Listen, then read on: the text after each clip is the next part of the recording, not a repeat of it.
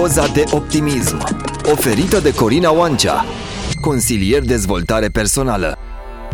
Ziua copilului este un moment prielnic pentru a discuta despre copilul interior, astfel că doza de azi vă oferă mai multe informații despre acest subiect. Copilul interior este o parte din tine, nu este dușmanul tău, nu este o entitate separată.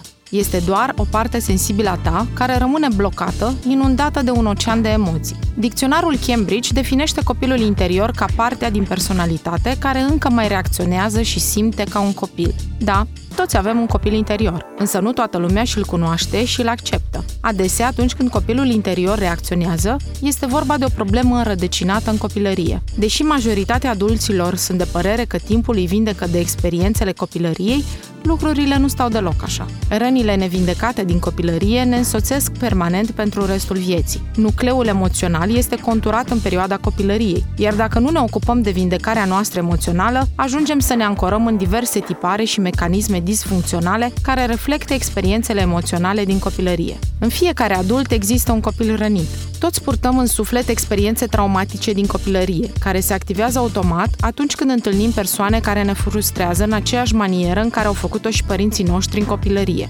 Deseori, aceste persoane sunt partenerii de viață, copiii, prietenii sau cunoscuții noștri. Avem nevoie de un părinte iubitor, de un adult înțelegător și capabil de compasiune și acceptare, iar pentru asta trebuie să ne activăm părintele interior. Deseori, oamenii cad în capcana răzbunării la vârsta adultă, încercând să-și condamne părinții pentru greșelile făcute de aceștia în copilărie. Însă aceasta este doar o strategie a copilului rănit, în care din victimă devine agresor, amăgindu-se cu iluzia vindecării. Vindecarea însă presupune o muncă conștientă, unde noi acceptăm că părinții noștri au făcut ceea ce au știut mai bine la momentul respectiv. Scopul vindecării este reconectarea cu latura puternică din noi și dobândirea curajului de a merge mai departe, liber de umbrele trecutului. Copilul invizibil din noi are nevoie să fie auzit, văzut și simțit. Doar așa își va găsi liniștea. Până nu ne asumăm acest proces de vindecare, vom fi mereu sclavii unui trecut ce ne umbrește prezentul. Când realizăm acest lucru, cicatricile încep să se estompeze și să devină mai ușoare. Atunci când vom îndrăzni să ne iubim pentru ceea ce suntem și nu pentru ceea ce trebuie să fim,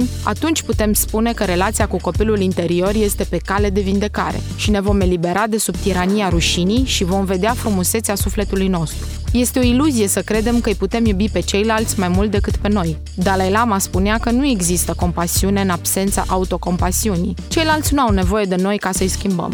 Ei au nevoie de noi ca să iubim, iar pentru a ne putea exprima pe deplin iubirea, avem nevoie să ne împăcăm cu noi înșine. Scoate copilul din tine la soare și fă-l să zâmbească din nou. La mulți ani plini de fericire, copile! Doza de optimism a fost prezentată de Corina Oancea, antrenor de performanță.